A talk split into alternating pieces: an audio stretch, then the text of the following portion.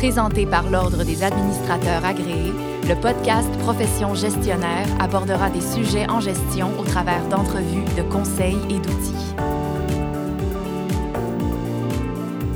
Élu par ses confrères avocats et avocates, le bâtonnier est là pour les représenter et agit à titre de porte-parole.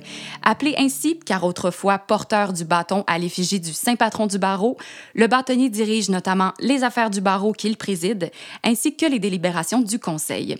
Quelles sont donc ses responsabilités à titre de gestionnaire et à quelles composantes politiques doit-il être sensible?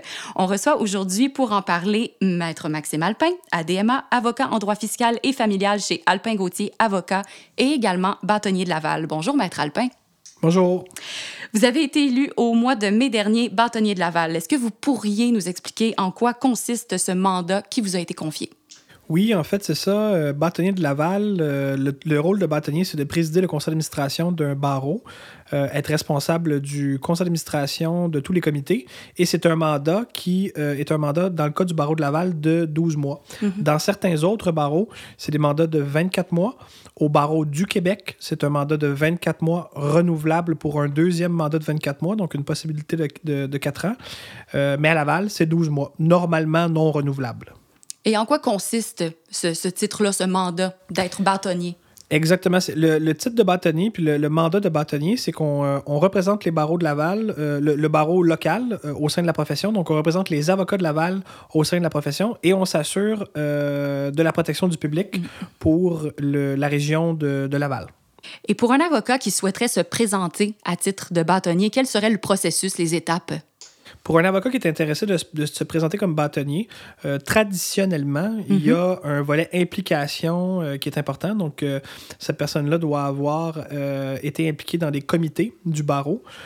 par exemple, au barreau de Laval, on a 15 comités euh, si je peux donner des exemples, on a un comité sur le mentorat, on a un comité euh, organisateur de la rentrée judiciaire, on a un comité sur des activités comme un tournoi de golf qu'on fait ou euh, mhm. pour des questions comme des, des, conférences.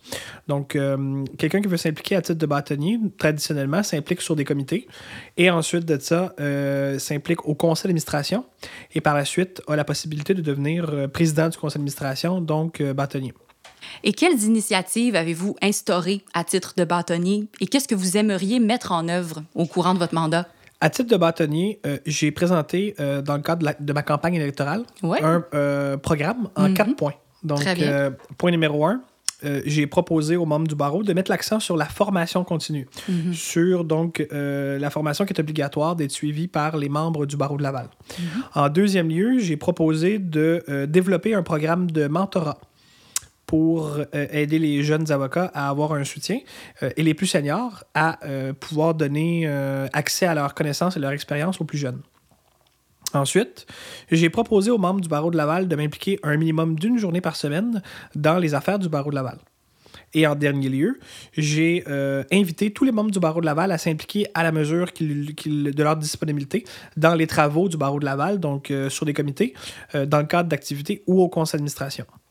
Et qu'est-ce que vous aimeriez mettre en œuvre plus tard à titre de bâtonnier? à titre de bâtonnier, comme visionnaire, on, a des, euh, on a quelques projets. Donc, euh, comme je vous expliquais, le programme couvre un peu l'ensemble de ces projets-là. Mhm. Mais plus concrètement, nous sommes en train de mettre en place un programme de mentorat en partenariat avec le barreau de Montréal. D'accord. Donc, ce programme-là, c'est un programme qui va être euh, disponible.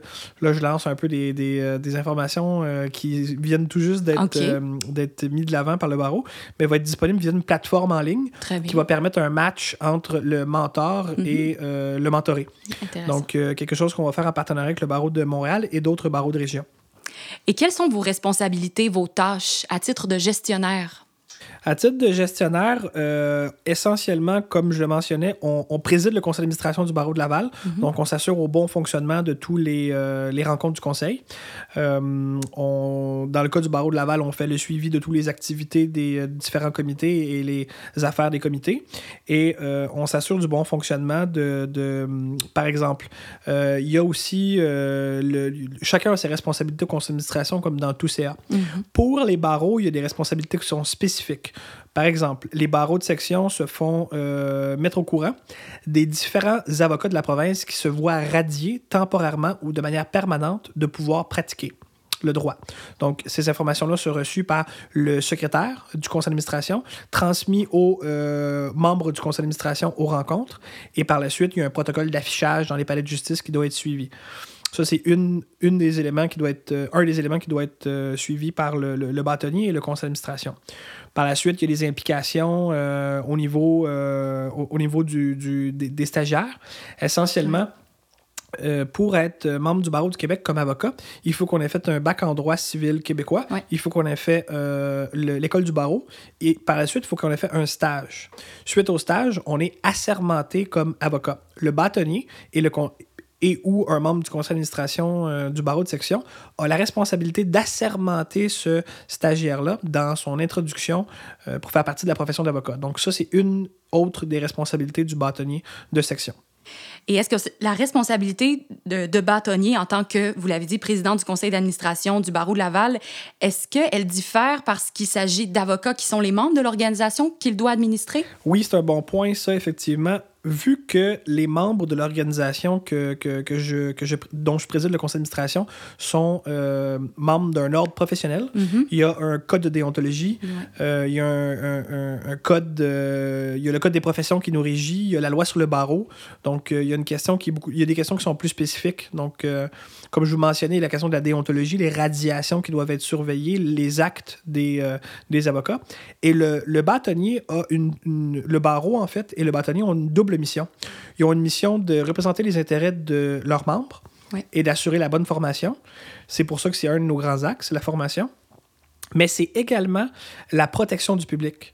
Mm. Donc, euh, nous sommes élus, en fait, je suis élu comme bâtonnier par les euh, membres du barreau de Laval, les avocats, mais en réalité pour, euh, oui, venir à leurs besoins, mais surtout protéger le public de leurs services. Donc, c'est un peu particulier. Est-ce qu'il y a des composantes politiques à la responsabilité de bâtonnier de section? Oui, effectivement, il y a un volet politique pour le bâtonnier de section parce que dans certaines circonstances, on est impliqué, on est invité à, se positionner par rapport à des questions qui sont politiques. Plus mm-hmm. récemment, dans les, euh, dans les, dans les médias. On parle de la question de la hausse des tarifs d'aide juridique pour les avocats. Mm. La semaine dernière, il y a eu une conférence de presse euh, au barreau de Québec où j'étais présent et où le bâtonnier de Québec, euh, Louis Riverain, s'est positionné par rapport au, à l'aide juridique, invitant les euh, membres du, barreau de la région et les, avocats du Québec euh, à évidemment se pencher sur la question en, demandant à ce que les gouvernements s'impliquent pour donner des, des, considérations financières plus importantes aux gens qui ont des besoins d'aide juridique. Donc, il y a des volets politiques, effectivement, oui. Et quelle est la prochaine étape après avoir occupé le rôle de bâtonnier dans l'organisation, par exemple, d'un barreau de section ou dans la carrière d'un avocat? Ben, c'est une très bonne question parce que anciennement, euh, le rôle de bâtonnier, euh, si je peux dire un peu traditionnellement, là, euh, c'était une fonction qui était occupée par un avocat qui était plus senior, plus expérimenté. Et par la suite, peut-être que l'avocat pouvait avoir peut-être un intérêt pour devenir membre de la magistrature comme mm. juge ou, mm-hmm. euh, ou, faire d'autres choses. Euh, je vous dirais qu'en ce moment, c'est une question qui est différente un peu parce que les bâtonniers, euh, dans leur fonction, prennent des responsabilités, mènent des, des projets, réalisent des, des, travaux. Le bâtonnier du barreau de Montréal, Alexandre Forêt, a 32 ans. Moi, j'ai 32 ans. La bâtonnière de, du barreau de, de Longueuil, je pense qu'elle a 30 4 ans. Donc, on est tout un peu dans une tranche d'âge où euh, les choses sont un peu différentes, puis euh, on essaie de, de, faire notre marque par des mhm. projets spécifiques et des avancements au barreau. Mais c'est ce qui conclut notre balado d'aujourd'hui. Merci beaucoup, Maître Alpin, pour votre venue à Profession Gestionnaire. Parmi tout ce qui a été dit, si on devait retenir trois points importants, donc le rôle de bâtonnier, c'est un rôle qui comporte des responsabilités envers le barreau, c'est-à-dire les avocats qui ont élu le bâtonnier, mais il comporte également des responsabilités, comme vous l'avez mentionné, envers le public par son obligation de protection du public. Euh, le rôle de bâtonnier comporte également des spécificités qui sont propres à la pratique du droit au Québec, puisque les avocats sont régis notamment par le code de profession, par la loi sur le barreau, ainsi que par leur code de déontologie. Et finalement, la profession d'avocat, c'est une profession qui est en changement. Euh, donc, les barreaux, les associations qui sont liées au domaine juridique, ainsi que les avocats, doivent tous s'adapter, le tout dans le meilleur intérêt, évidemment, euh, de celui de leurs clients. C'était Maître Maxime Alpin, ADMA, avocat en droit fiscal et familial chez Alpin Gauthier Avocat et également bâtonnier de Laval. Pour partager sur le sujet via les médias sociaux, vous n'avez qu'à ajouter le hashtag profession gestionnaire. Merci, chers auditeurs, et à la prochaine. Profession gestionnaire était présentée par l'Ordre des administrateurs agréés, l'Ordre professionnel des gestionnaires du Québec. Pour des articles, des outils et des formations en ligne en lien avec le domaine de la gestion, visitez le adma.qc.ca.